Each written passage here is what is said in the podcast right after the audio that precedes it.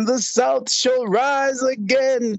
Oh, wow. What a weekend of quarterfinals. It was just epic. It was amazing. My neighbors hate me now more than ever. I'm pretty, I'm pretty convinced. Um, yeah, I mean, the heart rate was pumping. Oh, it was, was, was a wonderful weekend of rugby. Plenty of talking points. Abraham, what you got to say, buddy?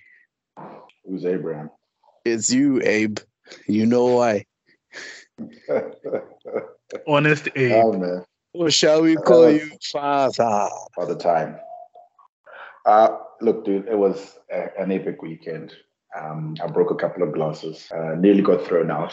Best part of the weekend was whilst watching the All Blacks Ireland game, some guy decided to place a bet. I didn't spend a cent and I left that pub. I was finished by the time I left, finished celebrating that victory, and it was not on me, not a single cent. So that topped it all off. But fucking brilliant rugby all weekend. Brilliant rugby. wow. Wow. Okay. Apart from being a cheap, a cheap, uh, I'll keep, I'll, it's a family show, so I'll be quiet. Hizzle to the bizzle. Talk to me, brother. What you think? Yeah, man. Did you enjoy it? What were your thoughts? It was a good Saturday, you know. Excellent games there all around. I actually watched the game with some Irish folk, and they were not pleased with me. Oh yes, definitely not pleased with me. And um, I was eating their meat and drinking their beer. But then again, why would you invite me? I was eating their beef, phrasing all the pauses, all the pauses, all of them, all the wow. pauses. Wow. Wow. But yeah, wow. yesterday was the most uncomfortable I've been this entire World Cup. The just the tension in both those games. no, I'm glad that. Uh, but it's it's what? why it's it's why we watch sport, isn't it? I mean, of course, of course. If I knew the outcome, I wouldn't watch the game. Not even that. It's just the, the, the emotions and the feelings. The emotions were pretty epic. I think it was it was it was just it was just great. You know, to a very large extent. Of course, there was the, the the real sense of injustice at times, which we're gonna which we're gonna delve into. But um, for the large part, I think I think um, yeah, we came back. We came back oh, yes. to Southern Hemisphere. Fire to the shots.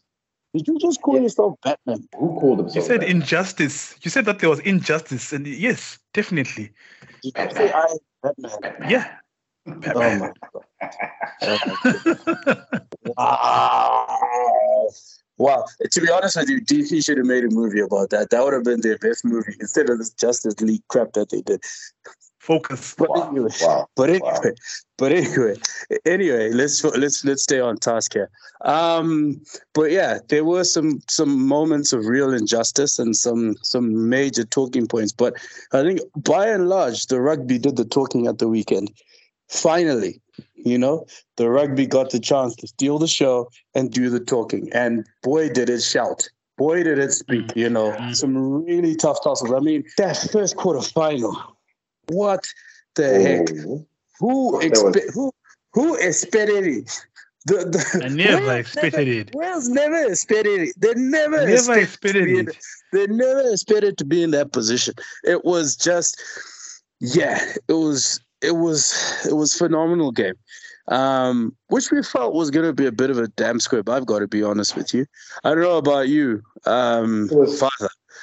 There was, I thought was, it was you know, obviously, when you look at the two teams that were playing, they haven't really, you know, in the lead up to even the quarterfinal itself, they haven't been, they haven't played great, uh, both Wales and Argentina. And you know what? Saturday just turned out to be something else, man. Both sides were what I would say, well, at least to their level, they were on fire. Um, Argentina just suddenly showed up it was good to see Sanchez come out there and make the difference, of course, right in the end. But it was a, it was one of those humdingers, you know, back and forth, like every every one of the quarterfinals this weekend. Mm-hmm. Um, but yeah, I don't know, you know, like a part of me is kind of with all the results and everything, and particularly when I look at Wales, you know, it was good to watch uh, Liam Williams and the way he played this weekend. The guy was just outstanding, and it's a pity that you can't pick out one player from a quarterfinal and say you you progress, the rest of you can stay, but you can go. no, no, just joking. Yeah. George George North was also was was pretty good. So George North, um, Liam Williams, very very good. Um, well, I guess you know at the end of the day, you know, rugby won. Um, both sides just gave us a hell of a show, and like it is knockout rugby. The Argies came out on top, and Cheika has one more weekend. Mm-hmm. He bought himself some time. Mm-hmm. Bought himself some mm-hmm. time. I mean, I mean, look, I think Argentina were hella sloppy at the beginning. they were, geez, they were they were really really sloppy. Um, you know, I felt Jack Morgan was good though for for Wales. He was he was he was he was outstanding. Um, but how old is Jack? Jack is what twenty two.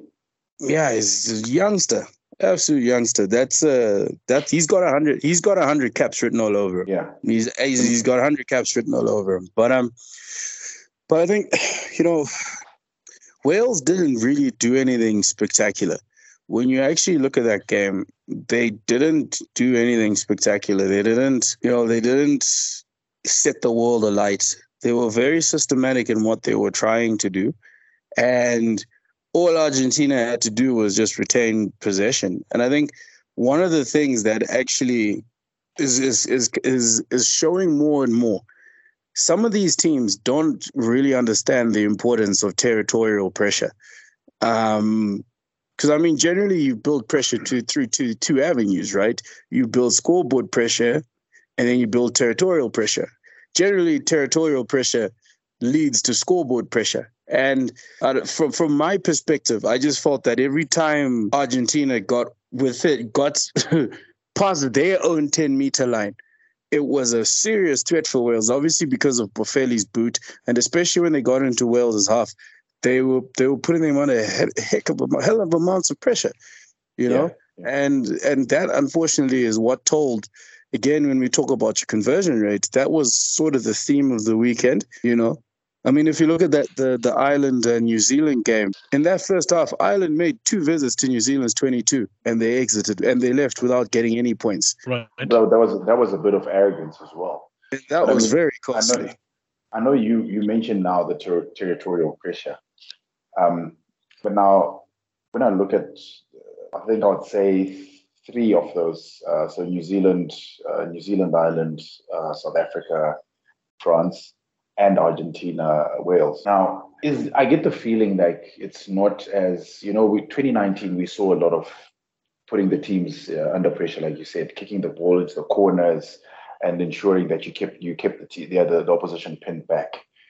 But it seems like that, or at least this is. Hello? Did he just disappear? He just disappeared. Yeah. The kids got the Wi-Fi cable. That's fine.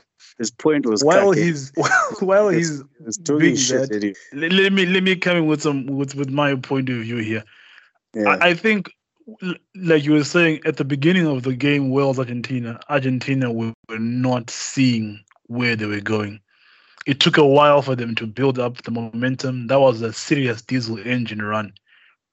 When they got the points moving, it was great, right? It was doing good. They were, were there, but to get them over the line, Creevy, and uh, the last try was scored by um, what's his name? Sanchez. The other Sanchez. Sanchez, exactly.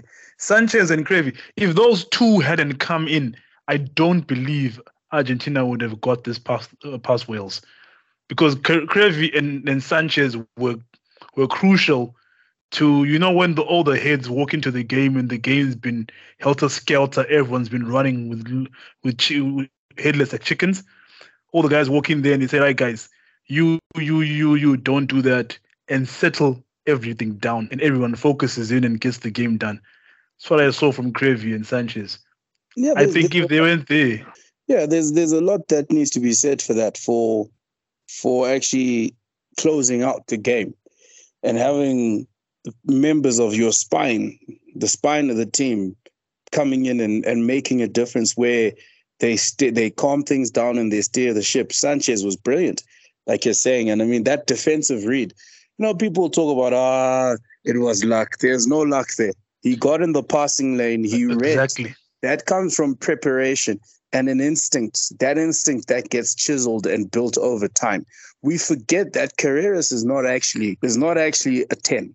He's a 15 that cameos at 10. You know, he's mm. he's he's he's he's learning the trade of 10. And I think having someone like Sanchez there you know, to almost to be his safety net. It's it's it's sort of where, and I hate to speak about this man again, but this is where Eddie Eddie Jones got it wrong. He didn't have anyone to be the safety net. You know, he didn't have anyone. Carter Gordon wasn't there. Carter Carter Gordon didn't have a safety net. You know, and now you're really looking at the balance of these squads and how they're picked and the makeup of those squads. You know, now you're starting to really see. So even for Wales themselves, um, Liam Williams came on yeah. as as part of that spine to reinforce them as well. And like you're mentioning, how much of an impact he had on the game for Wales as well.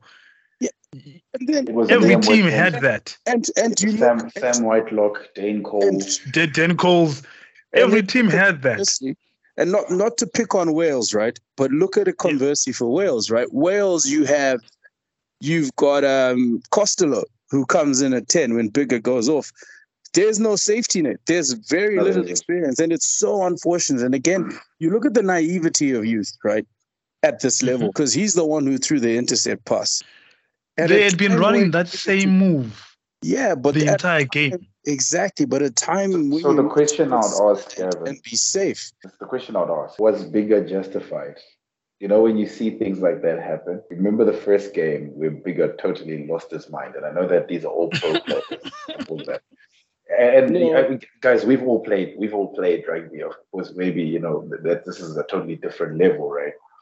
But at times, at times, you go. need to you need to just let loose and, and make sure these no. these young no. these young heads don't he lose was, their minds. He was not. He was not justified. Biggar that is that that is not justifiable in any way whatsoever because that's that losing your rag like that to the point where the ref is standing miles away from you, but you can pick up the shouting, that is detrimental to team culture. That is that is not being a professional. There's a difference between communication and just noise. Emotional damage. you know yourself, right? How many times you know yourself? There's a difference between communication and just noise. Uh, no, 100%. I just, I just thought that was just that was just noise, and and and it leeches. It, it it becomes toxic for the culture of the squad because at the end of the day, when you look at your philosophy, your team philosophy, Drago, you know, you know what we're talking about, yeah. When you're looking at your philosophies and all of that, right? That surely is not part of your team philosophy because you'll be having squabbles left, left, right, and center. Not true. Uh, I just thought, yeah. no, it, it, I mean, it was killed. Though, when I looked and, at it, I was thinking to myself, you know, that first game and then what you ended up having there. It, it also, you know, like you're saying, communication. So if you've done exactly. it the right way, if you've done it the right way, players will react to it, and you'll find that um, some of these good traits will rub off on the younger guys, and um, they'll oh, yeah. be able to come onto the game and onto the park and be able to, sh- you know, showcase what they've learned from you.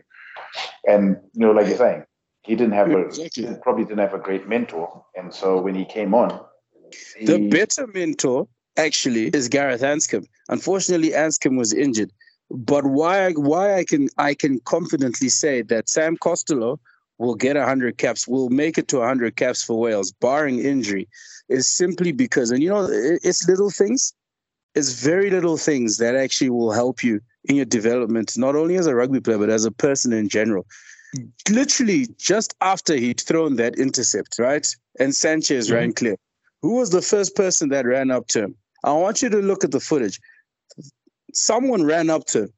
First person that ran up to him, tapped him on the shoulder and said, Listen, it's a mistake. It's okay. It happens. That person, that individual, I'm pretty sure it was it was either Jack Morgan or, or Josh Adams. I forgot. I, I, I forgot. But that individual does not understand what they've done for that young man's career. It, it can make or break you, right? It can make and, or break you. And, and that, that tap on the shoulder is important.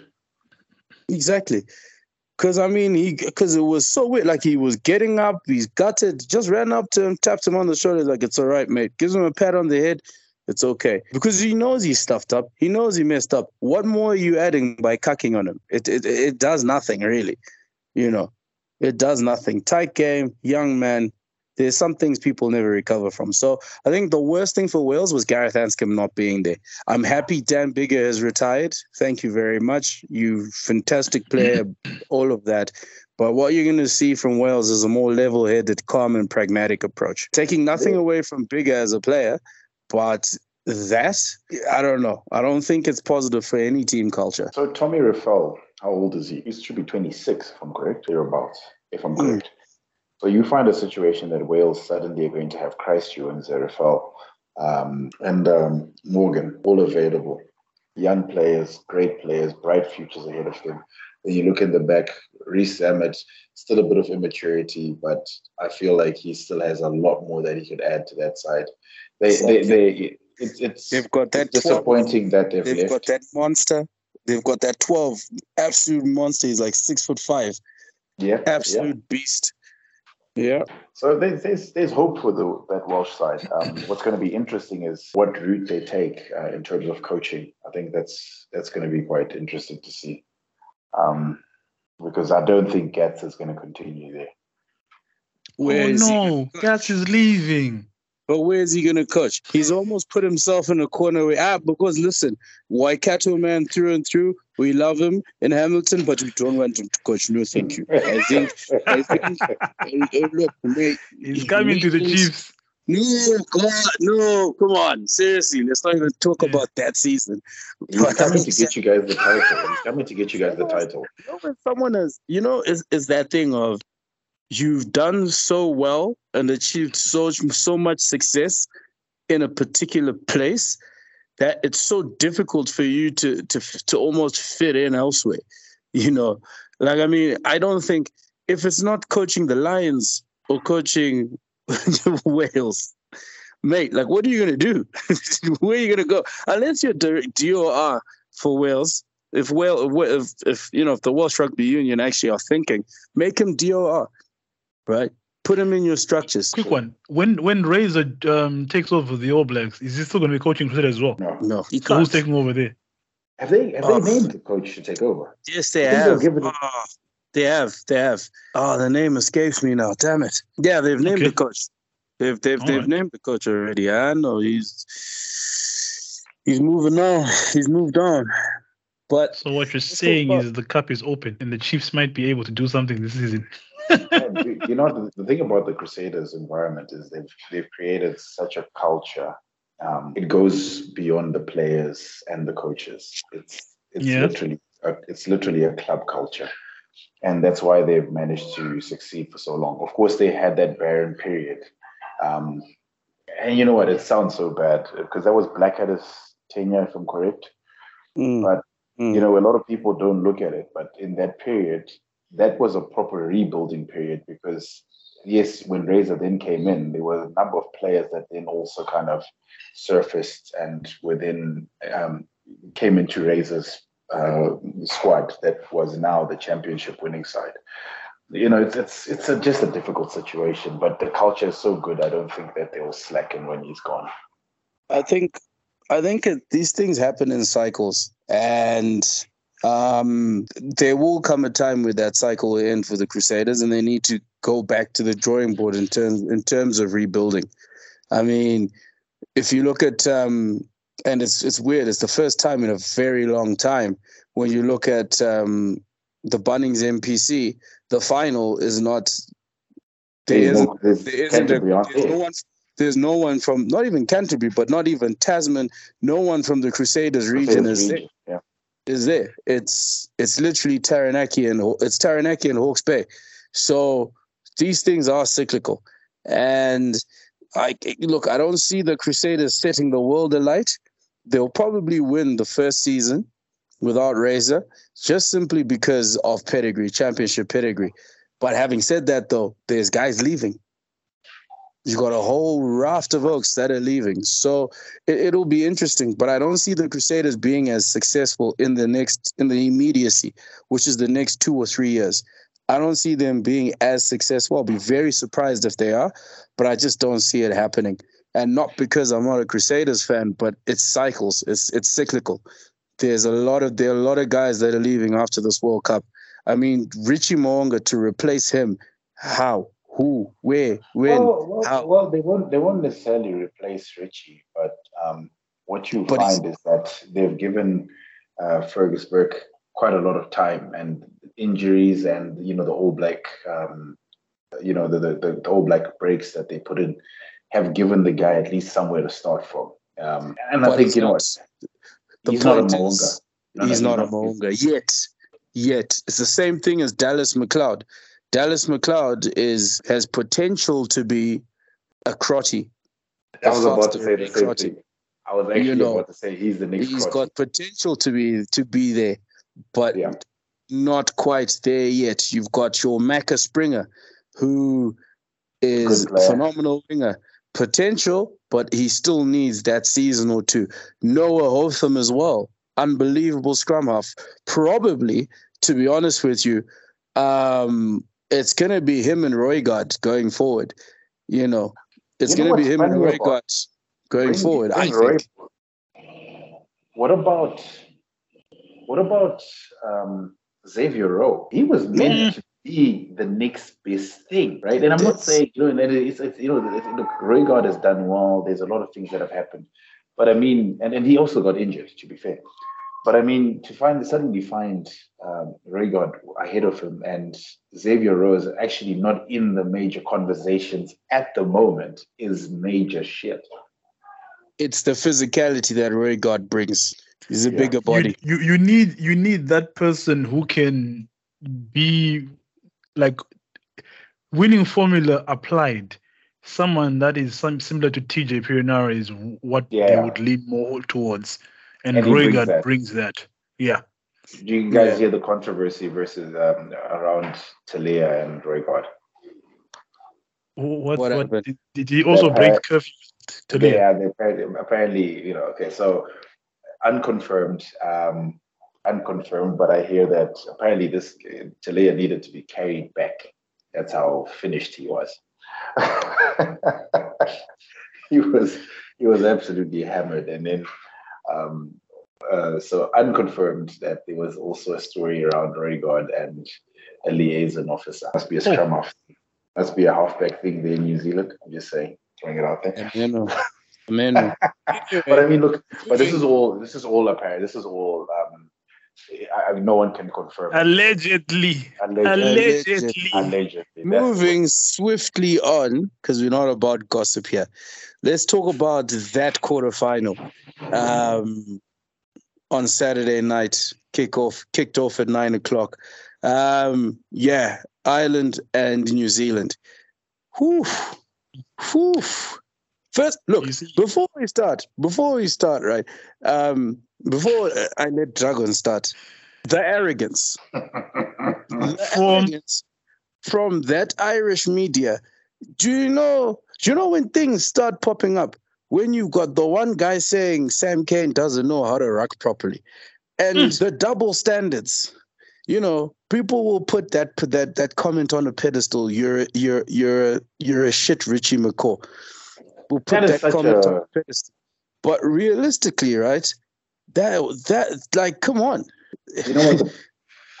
so so you're right. They were arrogant as hell, um, and I think that's just a problem. Uh, when you look at the situation that you find at the moment with these going into the semis and last night uh, the, the weekend's results, there were two teams that really thought they had won it. You know, um, you come into a quarterfinal, you're number one and you're number two. Um, you've led into this for the last two to three years. That's been your position and your ranking. But that doesn't guarantee you that win, right? Um, it, it I don't think you're being fair to the French, but anyway. No, no, no. So the, so the reason why I say this, right? The French have done well, and don't get me wrong, it, it was a very close game and whatever. Well, when I say this, I say this from a position of saying, um, according to everyone, they deserved to because of their rankings. They deserved to yes. because they hadn't lost a game. And you know, go. when I got into Thursday, and you know, I was sitting there and I was just thinking to myself, "This is a big weekend. I do not know what's going to happen." But it was scary as hell. But I was expecting the most entertaining weekend of rugby. I started looking back. Number one, Ireland. Okay, if we talk about Ireland, Ireland had not been tested, and I think I said this last week, where I said I'm waiting to see if Ireland can find a plan B. And on Saturday, they couldn't find it. The most passive, the most the most passive defense. Hello? we said this. We said this weeks ago that Ireland, when they they when they played the Boks, the Boks lost. May have lost, right? They may have beaten the Boks, but we saw we saw the Boks as Plan B. We didn't see the Boks as Plan A, and we said Ireland have laid all their cards on the table, all their cards. There was nothing new that they were going to bring up, there was no plan B because they'd invested so much into that into plan, plan, A. A. Into plan A. And we stated, we stated, and you're very right, because we stated we stated that when you're at the top, you don't need to evolve. That was the problem. That was why they had beaten, they won that series against the All Blacks. Because after the first test, they they Ireland evolved, the All Blacks didn't. Yeah. They got complacent and Ireland fell into the trap, you know, and and, and it's it's okay. You you sometimes you you you fall for your own hype, you know, you you, you fall into your own your own hype. But like you were saying, exactly like what you were saying. Um, sorry for cutting you off. Exactly like you were saying, you were waiting to see the their plan B, and please tell us, did you see it? I didn't, and it it, it just didn't come then suddenly you've got the All Blacks who have been labeled. And again, it's exactly it's the the pundits that have been speaking in the lead up. Oh, the All Blacks defense is too is too passive. They they're not active enough on D, and so they will be exposed by Ireland out wide. That passive defense barely let any of them through. James Lowe, I, I would be surprised. You know, I'd really like to take a look at the stats again and just see how far, how many meters he had at the end of that game. Because every time they got they, they got a little bit of room, they were shut down that defense was on them. They were not missing. They would not let go. Whether it was a leg, whatever they could hold on to, the All Blacks were holding on to it. And that's what makes the difference. And you know what? When I look at the total picture, I started, I was thinking about the Thursday night I was telling you about. The All Blacks have gone into how many World Cups as number one, as favorites? And it means absolutely nothing when it comes to tournaments of this nature. It means absolutely nothing because they were beaten by French sides that probably didn't deserve to get to a semi-final or quarter-final at that time. And that's what it is. That's knockout rugby, right? You have to bring your A game. You need to prepare for the unforeseen. And the unforeseen happened. Suddenly, Ireland didn't know what to do. What made it worse is that they invested, they, they were not invested rather, but they did not look into their depth situation adequately enough they used the same 23 players, or let's even give them one or two others, 25 players continuously. And when they got into that 70th minute, they were finished, absolutely buggered. Bundee Aki, because he had been played into the ground, could no longer give you that injection, right? Because he's played just too much rugby. 100%. You cannot you cannot do that, and that's and this is the result of it, right? So you've invested in so much time into these players, and you just put them through the paces. They are good at what they do. They know exactly what's needed of them, but it was it just became a, a step too far for them, right? Which game? Because the thing is, right? We also need to look at. Yes, they did that, and we we, we understand, right? We do understand. Yes. But look at look at the look at the sort of makeup of their tournament, how it had shaped up, right? Because which was the game that they should have played their their their their, their weakest their weakest their second team? Should it have been their their only warm up game, the one against Samoa? Should it have been the first game against Romania? Should it have been? It definitely shouldn't have been the Springbok game should it have been against Tonga? Tonga would have been risky because you weren't quite sure. yeah, you yeah. know, because because of all these guys coming back, you don't want to take too big a risk, right? And it shouldn't have been yeah. against Scotland. So the, the tricky thing, and also looking at the break, I don't know if they managed that break well enough. Because yeah. remember, like I said, after that Springbok game, is that week off enough? Is was it going to be enough? Because Scotland were also going to throw everything, the kitchen sink at them. And again, Scotland finished stronger. And that's where the problem was. That's where the signs started showing, right? So the fact that they, they were going to struggle started that weekend. Where should they have played their weaker team? Romania, they should have. They should have. They should have played their weakest team against Romania and relaxed a little bit. You maybe, know, maybe not in terms of playing their weaker team all the time, but at least once you have some sort of padding on the scoreboard, pull that person out. Yeah, but but give those guys recovery time. But but HB is not playing them all the time because look at their schedule. Their schedule, their schedule didn't allow for that. Their schedule only allowed one game where you could say, eh, let's totally rest all the guys. They should have played their strongest squad against Samoa, right? Got a good, mm-hmm. solid hit out. And again, right. hindsight, hindsight is 2020, right? You're an expert after the fact. Easy yeah. to look clever after the fact. Let's be honest. So this is not an indictment on on Andy Farrell. This is not a this is not a saying he doesn't know what he's doing because he damn well does know what he's doing. That guy has elevated elevated that team to another level, you know. But in the review, this is something that they just need to be cognizant of for the next time. Is when they play, once they have an idea what their group is shaping up at, where they get their rest breaks and how to get the most about the most from their rest breaks. Because you could even tell, like I was saying, the creaks were showing in that line out against Romania. Yeah, you said it, yeah. and, I, and you know what? And, and when I watched that game, yeah, I literally thought about what you said, and I was like, "Shit, this is the first thing you picked out," and it showed. And then the scrum. Then we saw we saw the cracks showing in their scrum against um against the Boks. But then we said, you know what? It's the Boks. Okay, I will will will will give them the benefit of the doubt. but then what happened against Tonga again? Their scrum didn't dominate. So first their lineout fell fell apart. Their kickoff receipt was poor, and then their scrummaging was poor. It was all going downhill. I mean, yeah. Pierre Schoeman had a freaking field day against Tadhg Furlong. Yeah, actually, it's oh. true.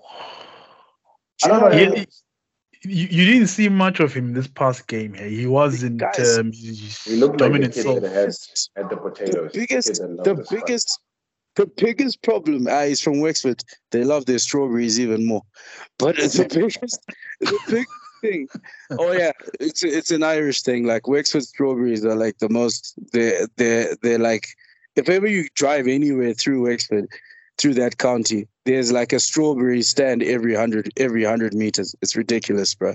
Like it's it's like their thing.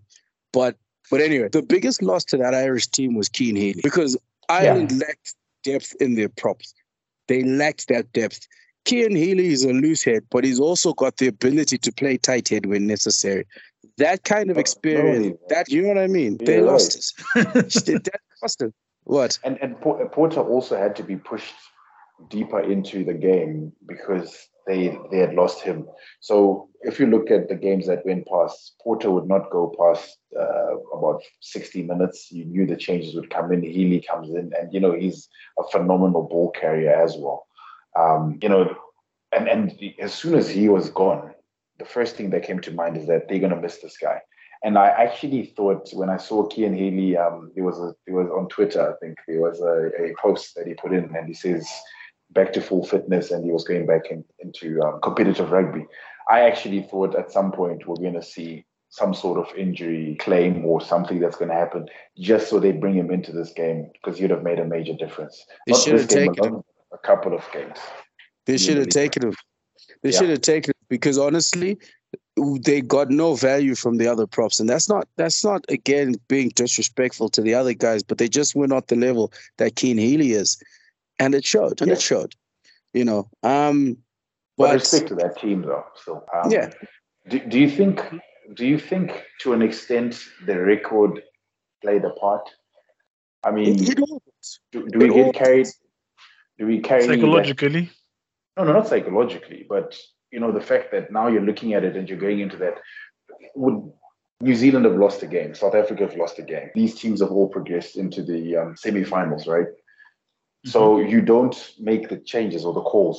Sacrifice a Tonga, sacrifice a a Springboks game, whatever yeah, it is. You know, so, when so you bring that up, yeah, when you when you when you mention that, uh, I have some interesting like points of view and theories about South Africa and what they've been doing. But what you're mentioning is is basically other teams have been able to adapt to the situation and the challenges they've been meeting. Maybe Ireland just basically stuck too hard at it for too long. No, so that's what I'm saying. Allowed so, them to burn out. So you're like, I'm going to go for the 17 game winning streak, as opposed yeah. to saying, you know what, South Africa showed us something. You don't have to win all your pool games. And look, they were in a difficult pool. They didn't have the luxury of as easy as saying, okay, there you go, let that game go. Let's be honest, it wasn't that easy. What, what sold these guys' dreams? It was, and you're saying, you're asking, if I'm correct, you're asking if it all got to, it all contributed, everything. The moment they won that series in New Zealand, the moment they won that series in New Zealand, they then felt that they're the soft touch. Let's target them. But the reality of, and they overlooked that. They overlooked the fact that maybe Styles here, these guys are gonna come gunning for us in a different way. Mm-hmm. than what we than what we encountered. They made mm-hmm. and they and they let the run get to their heads, not get to their heads in terms of arrogance, but it built pressure. It built pressure on them. Hundred percent. And another one as well that we might look at the it it also gave them a complacency to not develop like we mentioned before because every other team saw the cracks in their plan A, their plan B, their plan C, and added on to their plans for whatever contingencies they're going to come across. The Grand I don't think Slam, Ireland did that. Guys, the Grand Slam, Yakawa Furira, because they won the Grand Slam in the Six Nations, mm-hmm. that also got to their heads. That also added pressure. And it, it's not and it's not a negative thing on them because they are human. Who wouldn't? Who in that situation would not? Would not be like ah we got this. You know what? Managed to knock over new zealand at home. Let's play them in the quarterfinal. Ah they can't match us. Yeah it's, it's it was i mean look but i mean yeah, yeah there was there was an element. And you know what? When um, i think there was a time sexton in that game decided to go for the touchline i oh, yeah. I, that was a telling period as well because to me that was one of those things where you realize that it's really gotten to their head. It's gotten to their head that they believe they're that much better. I mean, in a game like that, you take anything that that is offered up to you. Three points, you just take it. You slot that in, you go back, you reset, you start again. Slot it in, reset, start again. And that's that was that show of arrogance. That was that show of overconfidence um, whereas you got guys that have been there, guys that have been, when I say there as well, I mean, guys have that have lost in the semifinal, guys that have lost in the quarterfinal. They know what it feels like to lose. And they realize just how easy it is to to end your World Cup dream. And they were still just riding that high and forgot that you're there for a purpose. At the end of the day, coming home with the cup is the end goal. Yeah. You know, we don't care how you do it. Just bring the cup back and bring the cup home. That's the thing. Like like we're saying, you know, it's a, it's human error. It's it's it's it's recency bias. Actually, that's what it actually is. Yeah, they fell they fell victim to recency bias the fact that look, you know, we beat them in New Zealand. France, ah, there'd be no problem. Listen, we got the Grand Slam. This should be a tick in the box. This is a New Zealand team that has been going through a lot ah, they should be easy to beat. You know. Yeah. Whereas if they were, if and and again, it's recency bias. If they'd actually thought, and again, it's always easy to look clever, to seem clever after the fact, but if they'd actually looked at familiarity, that's the thing that they missed out on is the value of familiarity, the value of saying, look, France are playing at home, okay, but we've beaten them in Paris before. Mm-hmm. We play them every year. We're very familiar with their systems. We're very familiar with how they play. They're the ones who we can actually target. Maybe not so much these New Zealand guys because we don't, we haven't felt their development in the past year. We haven't felt, you know, where they are at the moment. But we sure as hell have felt the French. We know where they are. We know their development. We felt them, so we can take them on. You know, someone mentioned something over the weekend um, around which was the best situation for the Boks and the All Blacks. And familiarity, when you bring it up, was literally that. These were two sides that were like, you know what, we we can't go into a, a quarterfinal match against each other because we, you know, uh, I don't think having gone through what they'd gone through, they knew that it's just such a 50-50 toss-up in those two with those two teams when you look at them.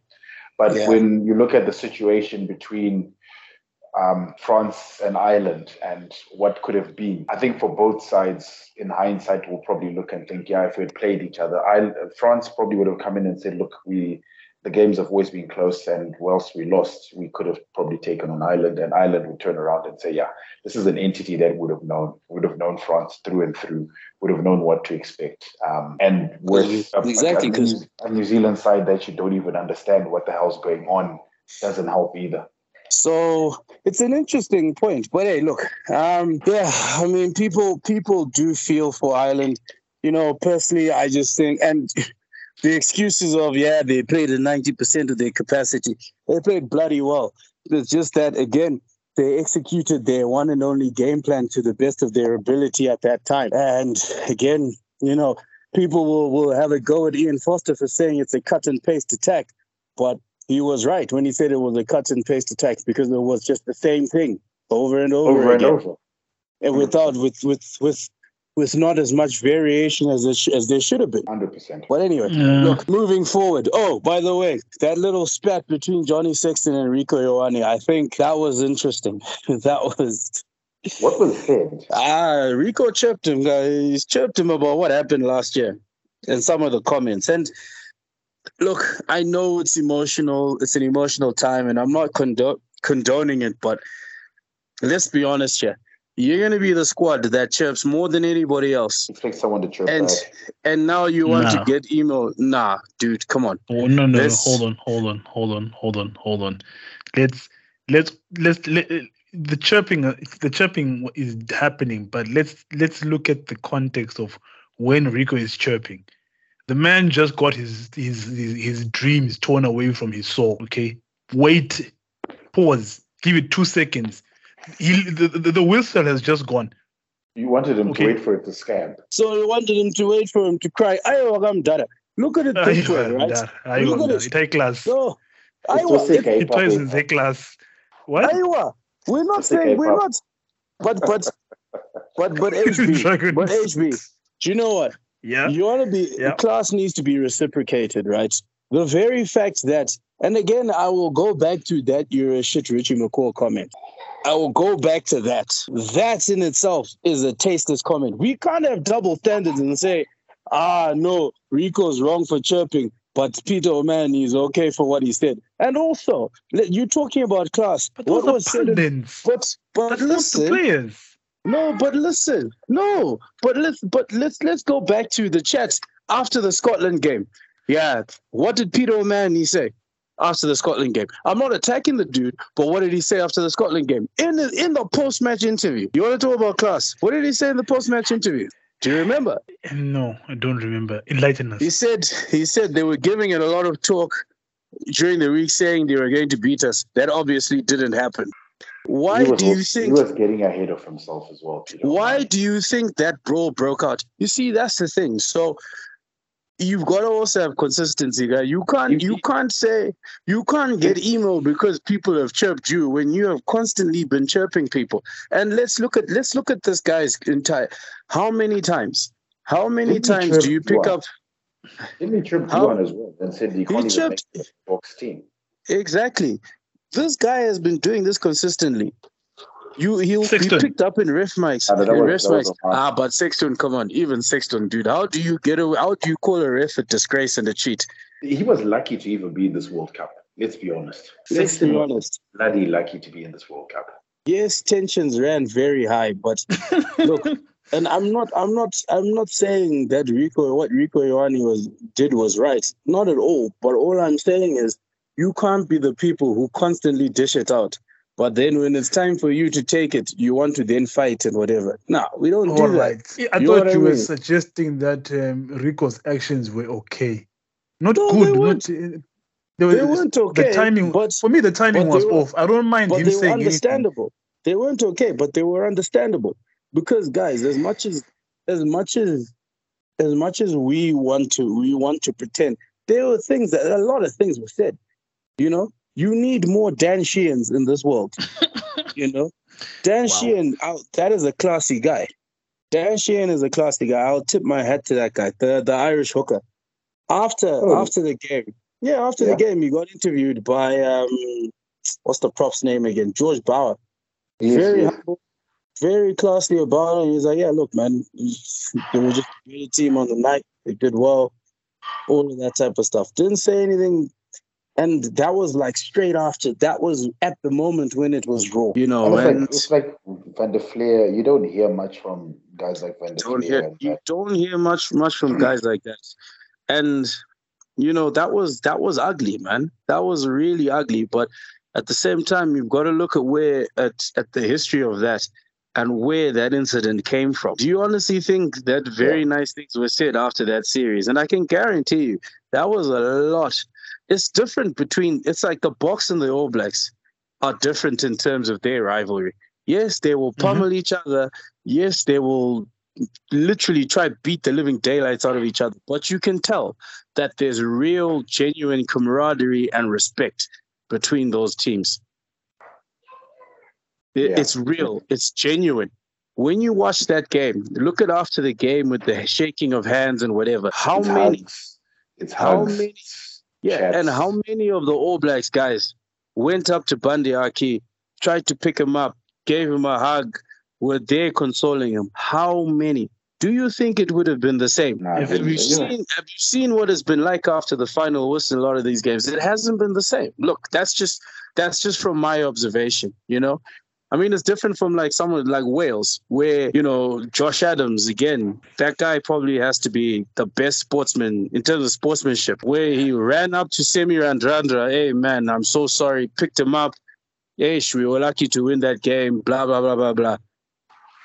But you I know what? Think yeah. You've seen it from, from, from a number of guys in this Irish team. Well, in this World Cup in general, if you look at the vibe, the vibe that was there um, in 2019, you see, that's when that whole thing started. Players would always, um, at the end of the game, they would say a prayer together. They would um, share a moment. I mean, different religions, different scenarios, that kind of thing. Mm-hmm. And, um, this World Cup, there hasn't been much of that. And I'm thinking about it now. I, I mean, would, I'm not saying it hasn't been there because I think I saw the Springboks do it with Tonga, which was a nice touch and everything like that.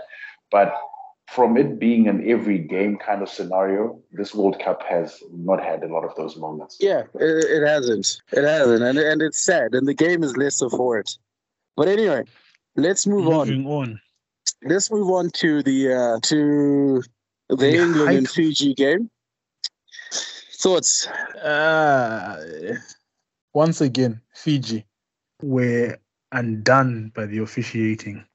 Once again, like they Fiji. I'm not sure what they could have done to to go past that scenario, but you know they were uh, they were done by the ref. The ref just shafted them. Mind my language, just shafted them. I was watching that game thinking to myself, if the ref doesn't make a call to at least balance out this rubbish, you know what what, what can you do if every call is going against you? Even the calls that are meant to go for you go against you. How do you play through bad officiating. Yeah, it was it was tricky, man, and and even and I what I found very funny was even the way uh Farrell was screaming at Raynal. Yeah, like I was, was shocked. Oh yes, I oh, was yes. shocked when when yes. the yellow card was given to Ellis Genge because he wouldn't let yes. uh forgot who it was go. And he slapped he, him. He, he slapped he him. runs up he to the ref and he slapped him. And he, it's like at some point again, it's not communication. It just becomes noise. Yeah, true.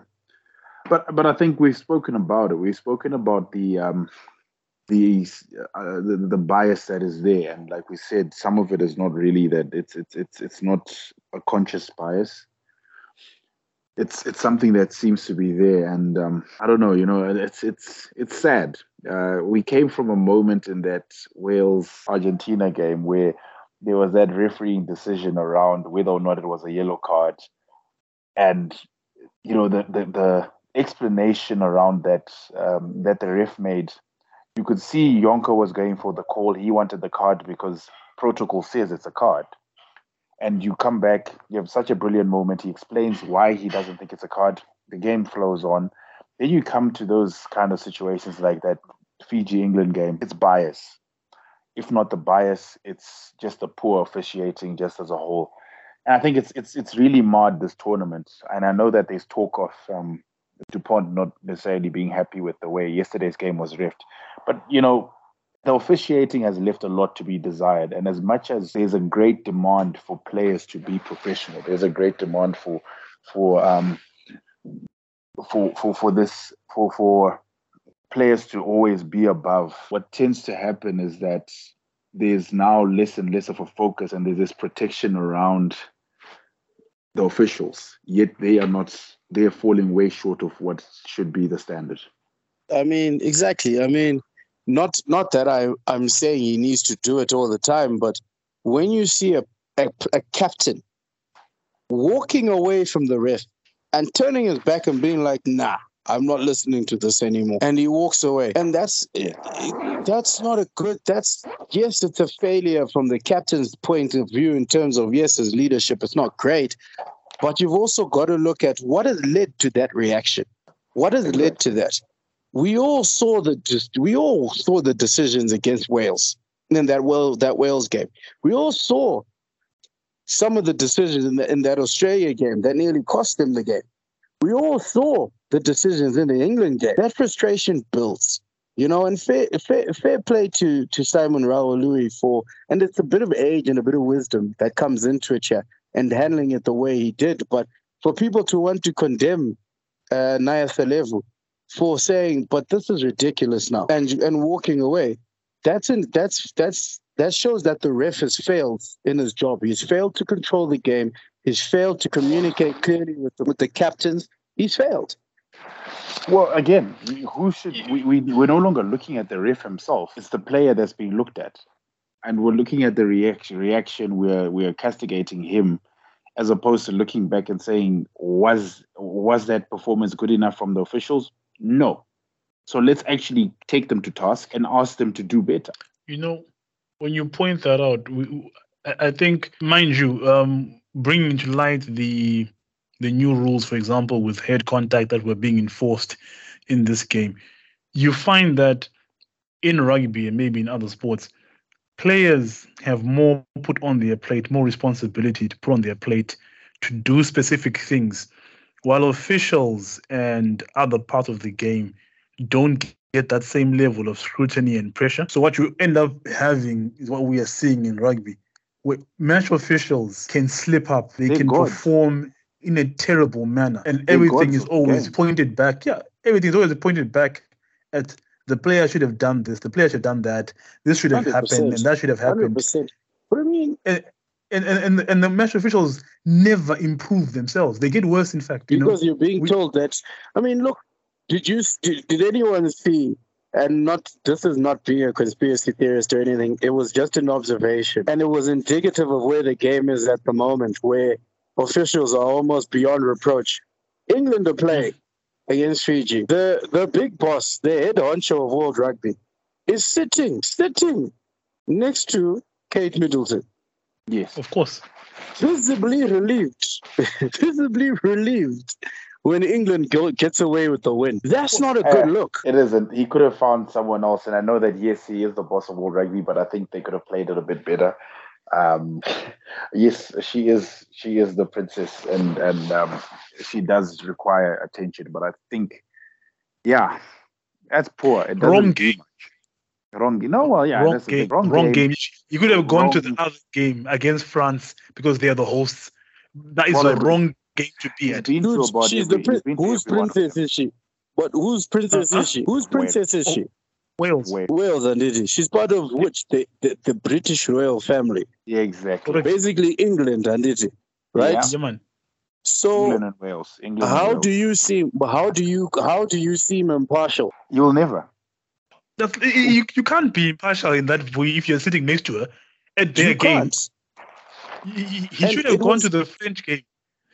It was probably look. It was. It's. We're not saying anything. There's no conspiracy here that we're put, but we're just pointing out the fact that it's not a good look. Again, you're an official. You want to be Yeah. you want to be beyond reproach, right? Because you've got to be. There's the job and there's the office. The job is doing what must be done for rugby, going to the meetings, doing all of this, policing the draws. Then there's the office. The office is, is tied to perception of you as a character, of you in your position. You don't want to do the office is often tougher than than the job. Not true. True. Because you have to make you have to make You have to make calls. sacrifices. They're not You they're wanna watch Eng- comfortable. You do the uncomfortable most of the time. Exactly. You want to watch England play? You can watch England play. No, you're an Englishman. We're it's okay. We're happy for you to watch your country play. But then go go watch it from somewhere else in the stadium. Don't go watch it sitting next to the Princess of Wales and where you're looking visibly stressed because they're not winning, because because it's a tight game. Because it makes you it makes it look bad. Because then when the referee gets called into question, but you're happy that the results turned out the way it did, it then calls your credibility into question, which you don't want to do. We don't want that situation to end up. This isn't football. We don't, we You don't need what? that. To, someone said um, after that Fiji that that, that, that game that um, certain parts of this were giving real uh, giving England would only win if they had a miracle. Now that's a Formula One reference. If you know what that means, and you know what wa- what was being said in that conversation, because England is so close to losing that. And how many games have they been so close to losing this World Cup? By the way, I think it's three now Mhm. if, if if not for bad or somewhat questionable match officiating, it's I think it's three games now that they've been on Yeah. that same tr- uh, tra- uh, track. So I, I don't wanna I don't wanna be to sound as well like a uh, advocate for poor officiating. So, uh, but I, I I happen to watch I happen to watch um, the Bunnings NPC this weekend, and rugby is in a very bad place. Oh, we Watching are. that, Oh. rugby is in actually when you talk about from an officiating point of view, we're in a oh. terrible place. And Okay. I, you know what? It's sad to watch. You're watching World Cup and you're seeing a certain standard of, of officiating, and then you watch the Bunnings NPC and it's a totally different standard of officiating. And we've seen shades of this in this World Cup in that the way a Southern Hemisphere referee will referee a game is very different from the way a Northern Hemisphere referee is refereeing the game. And it's not always all poor, but the inconsistencies are bad. And we just want a game where everything flows and everything has we don't want gray areas. We just want black or white, and that's it. But our game at the moment has got too many gray areas. Too much is going on, um, and we just don't need this. I think it's it's it's it's it's it's taking away from what should be good games. The officials aren't helping themselves because they are making some dodgy calls, but at the same time, we just need consistency through and through. We want to know that if a player is is is is uh, puts his hands on the deck first and comes back to the ball, it's a penalty. Not and that is it what one hand or two hands on This the is the deck? I mean, Because there were you know, times where there's the one turnover England got where the rock was long formed. And then you Yeah. just saw it towards you sticking his hand in there, and then he just and then the puts it ref said yes, yes, and you're like, what are you saying on, yes turn, to? turnover good, turnover good. I mean, this is what I'm saying. We can't have this kind of inconsistency. It isn't nice to watch. It is It actually is. not nice to watch. we want the sport and you know and from my point of view it takes away from the level the amount of sacrifices that these players make you know? People Yeah. think and people often underestimate it. Oh yeah you just get up just go to the gym. Yeah you're just throwing a rugby ball around for for your living. It's easy. That that that is not easy guys. That stuff is not easy. Getting up at 5.30 in the morning you know eating oats with skim milk or water, depending where your skin folds are, training three times a day, that stuff is hard. Time away from your family, constantly being in pain. As a rugby player, you're in constant pain. The only time that you'll be 100% fit is probably the very first game of preseason. But apart from, but after then, you're always in pain, perpetually in pain, Constant Broncos, day constantly in, in day pain out. that stuff is hard. The sacrifices you have to make just so you can perform at your peak, you know, And then for someone to come in and then make some nonsense calls, you've sacrificed so much of your life, so much of your life to get to this pivotal point of performance. And then somebody just completely disregards the rules for your team. I mean, for they they they they're strict with the rules on your team, but they disregard them for the other team. That is so insulting. It's heartbreaking. It's absolutely heartbreaking. The stack. I mean, we all saw Stuart Hogg his interviews when he's bursting into tears. That stuff takes a toll on you. It weighs on you. And for someone someone who is incompetent to make decisions that put all that make all those sacrifices for nothing. That is so terrible. We owe yeah. it to the players, not, not only the supporters, but we owe it to the players first and foremost. They're the ones who put their bodies on the line. They're the ones who don't see families. You know, some of them don't see their kids growing up. They're the ones who sacrifice more than most. 100%. We owe it to them to get this right, to actually get this right, get the best people there doing the job. I mean, Antoine Dupont, guy had surgery, what, 24 days ago? On his yep. face 24 days ago. Yeah. Without hesitation. back on it. Without hesitation, he's back on the field. You owe it to him.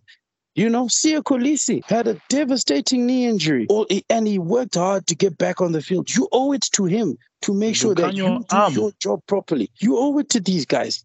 You know, Cheslin Kolbe yeah. has had to fight so many battles in his life to get to the point he is at right now. You owe it to him to give him what he deserves, or at least give him a fair shake. The Fijians, give them a fair shake. That's all we're asking. But no, we can't ask that because the ref must always be respected. Come on, we have got to be better as a sport, a hell of a lot better. Let the athletes shine. Give them the respect they deserve. They are good at what they do. They've worked hard to get to this point. Let them shine. Let their prowess shine. Let that decide the game. 100% agree with you it's sad. But anyway, look, what can we say? It is what it is for it now. Is what it is. What it is. Look, okay, and moving on to the last quarterfinal. Yeah, Springboks. ah, they did job. They did job. Mm. Honestly, I was. I actually think uh, that uh, that uh, look, that bench did what they had to do the split, the makeup of the bench was, and I know initially I thought that they hadn't given that French pack and that French back row the respect it deserved, and it seemed that way in that first 20 minutes, that first 30 minutes. It seemed like mm, these guys, sure.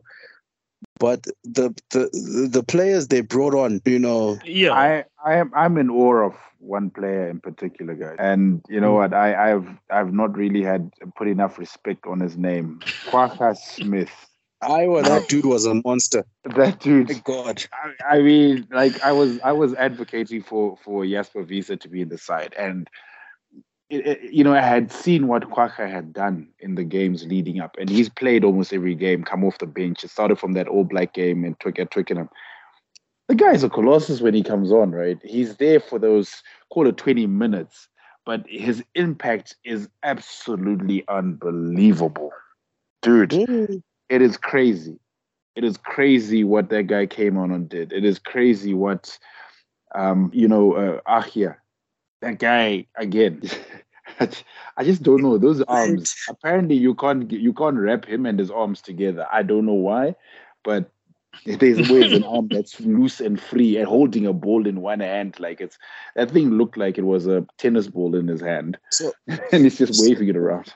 Where I thought the genius in this bench was was in that they knew that last quarter the French with their backs were going to just light it up. Mm-hmm. And they put in guys who were mobile and able they literally horses for courses. They put in guys who are who are mobile enough to be able to be like, hey, not today, not today, Sorry. not happening. And that bench was genius. And I have to say, because I criticized the man hugely, but uh, I still don't think he's a 13. But Kriel at the game of his life. Dude, I've not seen him play that well for the Boks. I don't even he he just was he put his body that on, kick, the, on the line. That, that kick. decision, that decision, the ex I haven't seen a grubber that well executed since the 2019 season. Those who, who watched that game know what I'm talking kick? about. Eh? That grubber was sublime. The decision, the way he summed it out all up, and nah, Kriel, it's it's sad. It's sad that um um second semi-final, you might have to take a, a, a step backwards for Lukhanyo, but but that wouldn't be a bad call, guys. We saw that wouldn't be a bad call. So that let's be honest, that was a bruising encounter, right? Very. Um, when you looked at what those bodies were like at the end of the game, it would be a good thing to make those brave calls. Um, and I, I, England, I'm, I know, I know slouch. They've had a, they're they're not a shit team. They've had a couple of bad games, yes, but they're that one team that can turn it on. But if I believe if South Africa want to win that final, they're gonna have to rest some bodies in this weekend. They have to make. Speaking that about that, speaking about that, right? Are you going to talk about the controversy? There's, there's three or four controversies in this game that I would like to point out. So I'm going to start with the the, the, the controversy of the HIAs. Yes, I, I was Right. on, I was going to come to that. Yeah. Right. South Africa to me seemed like we're calling fake HIAs to make strategic subs because I don't But see HI some of that contact. HIA, HIA is uh, remember HIA now is not necessarily it's not an on it's not a team call. From my knowledge, it's made by the game doctor. Okay, but something was But- off but it was because dodgy. the first HIA was was I could that one I saw the impact. The second and the third one, I don't Peter see Steph- where the the impact Peter, happened. the Pieter-Steph du Toit one, and where Peter Stiff then came off and uh, Duane came came back on after Right. resting about ten minutes, and then the ten minutes after that, he comes. Peter Stiff comes back on, and there was still, and now he had rested and he had Right. energy. He actually, to, to be honest, that that that ten minute period where they made that change could have helped them in that game because I think Duane came in and made a steal. Do you see that they were actually playing rolling subs? They pretty much did. The guy came off, rested, HIA, whatever he did. When he came on, the guy who had came on for him didn't go off. They pulled off someone else and put the Yes. HIA back in. So they pulled off. Um, I was. It, it looked. It looked really dodgy. It looked really dodgy. But then, Uh, like I had to. I had to try and look at it and then see. But I, I thought that it was. I- Like I said, I, I would need to confirm it. Maybe you guys know. But I thought that there's a game doctor that re- that recommends HIAs. Now, yeah, because Yeah. they did HIAs and they did 330 subs, right? Sorry, Gavin, you and go on first. No, no, no. I was just saying, yeah, they they're meant to be recommended by an independent game uh, match doctor. Yeah, but it, it- it's a rugby game, right? It's easy for you to take some knock and not get up off the floor, and that that, that can can result in you being said, "Come off, come come come take your head." Because literally, if you go in for a tackle the wrong way, which is easy enough to do, and then you just stay on the ground for five seconds longer than normal, that guy, you, you, you- that can be ah, check him, go check him. Is he okay? Check him. Come on, come see. Let's see it. And and a doctor will be thinking, okay, I'm trying to save this guy, and other people are thinking, me pulling him off is putting the team, his team, into a bad position. But if the team is accounting for that HIA and saying, right, when that when that guy comes off, Mbonambi, get in there, Pieter-Steph, get in there, whoever get in there, then Deon become Deon Fourie was moved back to the. It was it was a mess. But um, look, to be fair, let's not take away from the Boks victory. Let's not take No, away no. from the Boks victory. Me, I think all this is planned. I'm even questioning Lukhanyo's call up. I'm questioning if people were injured or if people were said to be injured. So other people were called in. I'm questioning all these things now because that HIA movement was too mal. I'm, I think, I think Lukhanyo and whoever else was called up was called up because certain people were seen to either be inadequate or not going to fulfill the game plan which needs to be played to win this World Cup. Therefore, for us to make this happen, right? You, you're now injured. Sit down. Hey, Lukhanyo, come here.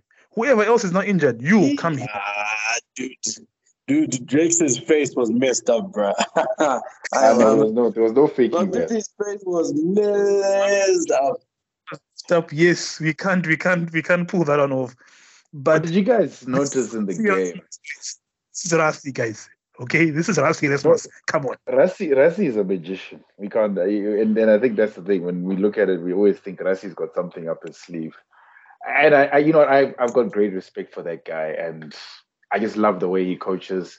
And I, I to an extent, I would have loved to have seen a a Rassie coach at All Black side you know, just for controversy's sake, to see what he would do with it, because he's he's he's a smart guy, man. But you know, look at the tactic. Look at look at the tactic um, this weekend, right? Yep. Suddenly, you know, the everyone is expecting uh, what's been happening over the last couple of things. Uh, over the last couple of weeks, the Boks have been putting in the up and unders, but the up and unders have been traditionally chased by your two wings, right? So it's either Kolbe, if it's Klaar, or whoever it is, they go and challenge for the ball. Suddenly they get into this quarter final, up and under, every up and under to the right was basically uh, who was who was the left wing for France? No, it was it was they targeted Bear uh, Bièvre against du Toit. It was a it was a no contest talk. straight, straight, straight. I don't know. Nothing for the guy. They are rude. It's not rude. It's innovation, guys. That's that, innovation. I didn't even expect it. That's tactical now. Was yeah, that was proper. Where you're like, I can't even be mad at that. I can't. I would never. I would. I would never thought of it. And you know what? It was like you know. I thought I was like, no, Pieter-Steph is having a shit game. And I started looking, and I'm like, no, this guy is not involved where he usually is. He's over there. he's over there. He's chilling, waiting. Why is he waiting? he then I was like, no, these kicks are so shallow. Why? Because they're not going to go deep. They know he can't chase as far. He probably is not going to be fast enough to get to a, a deeper box kick. So it's very flat, very shallow. But every time, what does it do? It unsettles. He gets there, he taps the ball back. That French defense is suddenly unstructured because they're not together, and they exploit it. I, I'm I'm just amazed at at the thought that goes into the shit. And I was I was just watching that game. Unfortunately, I didn't watch the All Black game with as much of an analytical eye because I was I was watching it like a fan. I'm going to be free honest. beer. yeah, no, there was free beer. That's this. Just just blame it on that. No, you know, it's um, and that's what you're saying. This is where again Ireland fell short in that. Where's the adaptability? Where's the plan B? Yeah. It's very interesting to see because, as I think, who was it that said they they it was you know Scout what? Brits. Yeah. Schalk Brits had been saying they'd been planning. They'd been planning for this mm-hmm. for the tw- for 2023 since 2018. Yeah. So they won 20, 2019. That wasn't in the plan. The plan was actually 2023. That's the World Cup they were targeting. So it's a bit worrying in terms of for England. Yeah but England yeah. have a reason, have a reason. So that grudge match that England will play, and they've got a crapload of players that were in that uh, semi-final. 2019. It's not going to be a walk in the park. In that final, you mean? In the, the final, final, sorry. Yeah, I go. So we, New Zealand, New Zealand was the semi-final. Sorry, in that final, there's guys that are hurting, and it'll be that same kind of anger. That's that's that's that mission that you're on to just say, you guys, we remember you similar to New Zealand and Ireland, and it, it just goes back. Um, that, that's my only worry for the Springboks as they go into this uh, into the semi final, and that's why I wouldn't rest players. But body, why would you rest anyone, dude? This is this is it. You you're not you'd be insane to rest anyone. This is you're going for it. You're yeah, going 100%. for it. Apana rest? No, rest rest after the final. That's when you rest. So, but but I'm kind of sad that you know, when I watched watching the French play in that game, I am sad to see a, a talented bunch of players um, not make it to the end. You know, just are. watching yesterday, I was like, "What the hell?" That but team is are. so hard to defend against, dude. But it's young. Yeah, that's the problem. That's we are forgetting that Dupont is only 26. We're forgetting that Romain Ntamack is only 25. 25 or 26. We're forgetting that Alldritt is 26. You see. Mm. Can you see where I'm going with this? That team is young, bruh. That's the scary part. Is Kutiwapan. It's not that season, and you'll never be that time. They can only get better. That is what is worrying. And we're also forgetting that there's a young Tuilagi waiting in the wings. Another one. Oh, Ooh, you haven't seen this one, have you? He's the Another biggest one. of the lot. He's the biggest of the lot. He's Henry Tuilagi's son. He Oh. is a monster. He is, Where is That's he playing? huge. when we He's went play. He was playing under twenties, dude. he was playing lock for the under twenties. We watched we watched them. We were at the stadium when they were playing huge. against, against New Zealand. I've seen a lot of big big rugby players in my life. I've seen a lot of destructive ball carriers. But HB, when I'm telling you that this kid, you could hear, you could hear the impact. Like because we're sitting three, four rows up, you could hear it when these All Blacks back rowers were throwing everything into him and they were bouncing off. Dude. and Peter, it took Peter like Lakai- three guys. If, exactly. Like I tried. He's a big, How he's many? a big man, and he Oh, could he's a not unit as well. him. Three of them, like He's Gavin not- he's not- three he's- players. He's not the tallest. He's just he's really wide. He's Yeah. really really wide. But Poco bro, you could hear it. You could hear it from like the fourth row. Pa, pa. And they're just like falling off the guy. And he's just like chugging along with them. And the kid is 18. Mm. He's a monster. He's my God. That kid, you've got you've got him. You've got they they've got so many youngsters. So that French team, they yeah, I don't see them. I see them 2027 being at that level. And it's That's gonna be thing. scary. I have But uh, it I have one question to ask one before we leave. Essay. What? What do you guys have to say about the individual play that like certain players put in? Like we are talking about Kriel, right? Mm. Like uh, my my standout was um of course funny enough what's his name um Cheslin Kolbe. That charge down shocked me. Well, that I was was, not the difference expecting between that. that. was the difference between winning and losing when you look at it. They Mhm. won by one point. That commitment to be able to actually put your fucking just say I'm not. He didn't have to. Let's be honest. He actually did not have to. You Right. know, like everyone, everyone. If you look at the modern game, and I haven't seen. To be fair, I, I haven't seen many of those. To actually just pin your ears back and think I'm going for this, and I'm going. And I'm just gonna go. that Sprint far. all the way there. That's that's that's that's that winner mentality, dude. You that doesn't uh, come from nowhere. That's that winning mentality. I'm putting it all on the line. I want to do it. That was massive. That was to me the game winner. That was the game winner, 100%. But now oh, it takes us to prediction time. Oh. Prediction time. well, th- th- this weekend I think it's slightly easier. This weekend. I don't know. There's I think it's slightly easier. Okay, Yeah, so is. It's- HB, your Yes, picks Friday night. All Blacks in Argentina. All Blacks by ten. Okay. Drago. All Blacks by twenty. You're rude. No, no, so. So, so I don't, I, am not disrespecting the Argentines or anything like that, but I think number one, the All Blacks have hit a different gear, and secondly, you could see, you could see. Um, we spoke about this last week. A guy like Matera is missed, and Kremer played well, and you know there were individual Bruni as well. You know he's he's he hasn't had a lot of game time, but when he came on, well, not when he came on, due to the fact that he started this weekend, he had a, a pretty good game. But I just don't see them being that side that pushed the All Blacks a couple of years back. And that's the only thing. But semifinals have done stranger things. But that's just my opinion on that one. Mm. I think I don't think Argentina are ever going to go back into that shell that they were in three three or four years ago.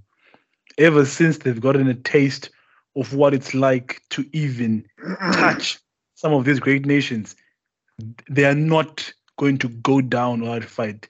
I, I think 10 is pushing it. I don't think they want to even pride wise and just they are holding up their country's name. It's going to be a hard game.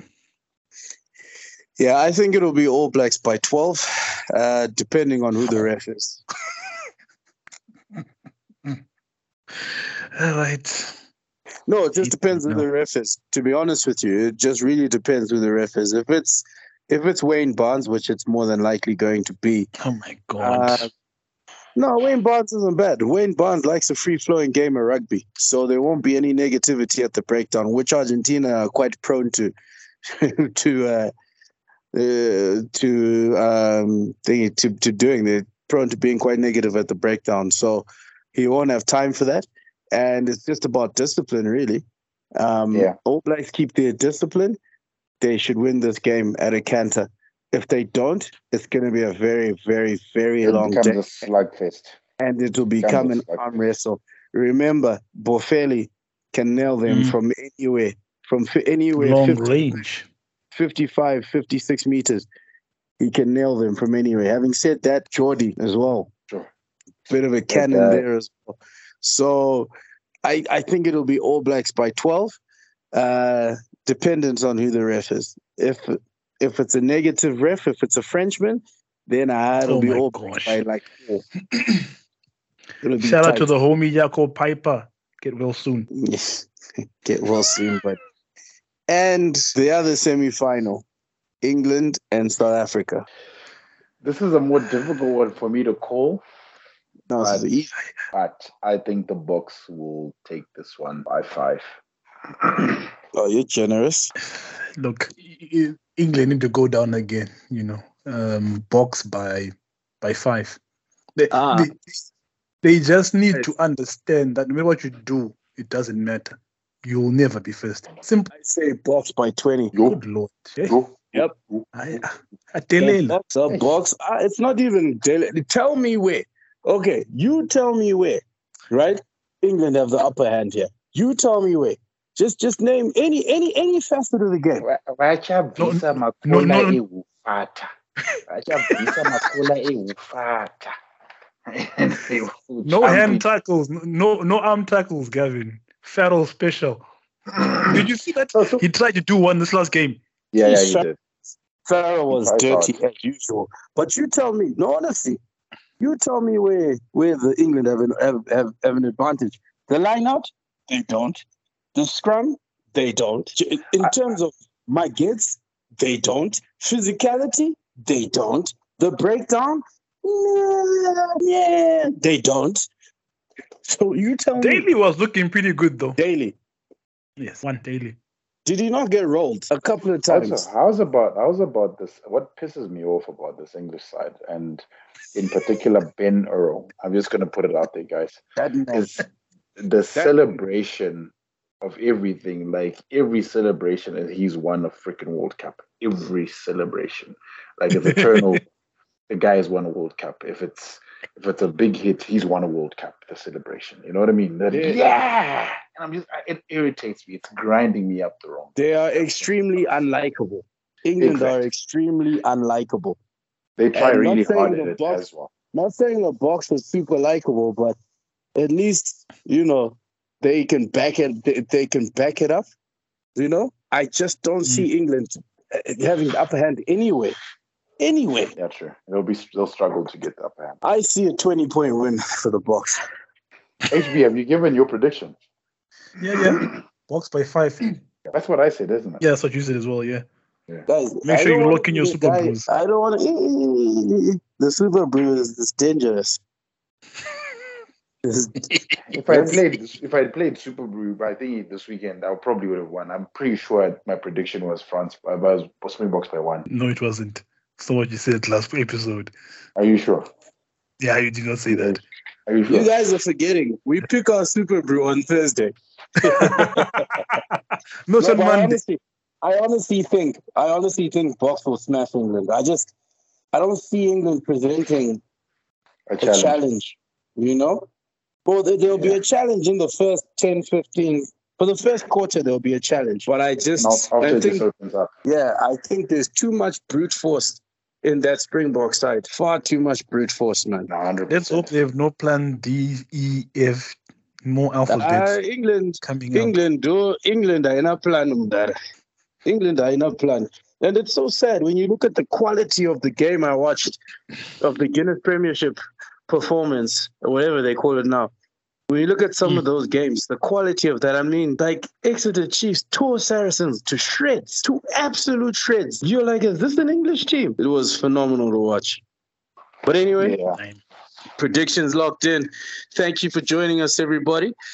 Uh, strap yourselves in. It's going to be a very long wait till nine o'clock on Friday night, and actually even longer till nine o'clock on Saturday. Um, can't wait for it. It's going to be epic.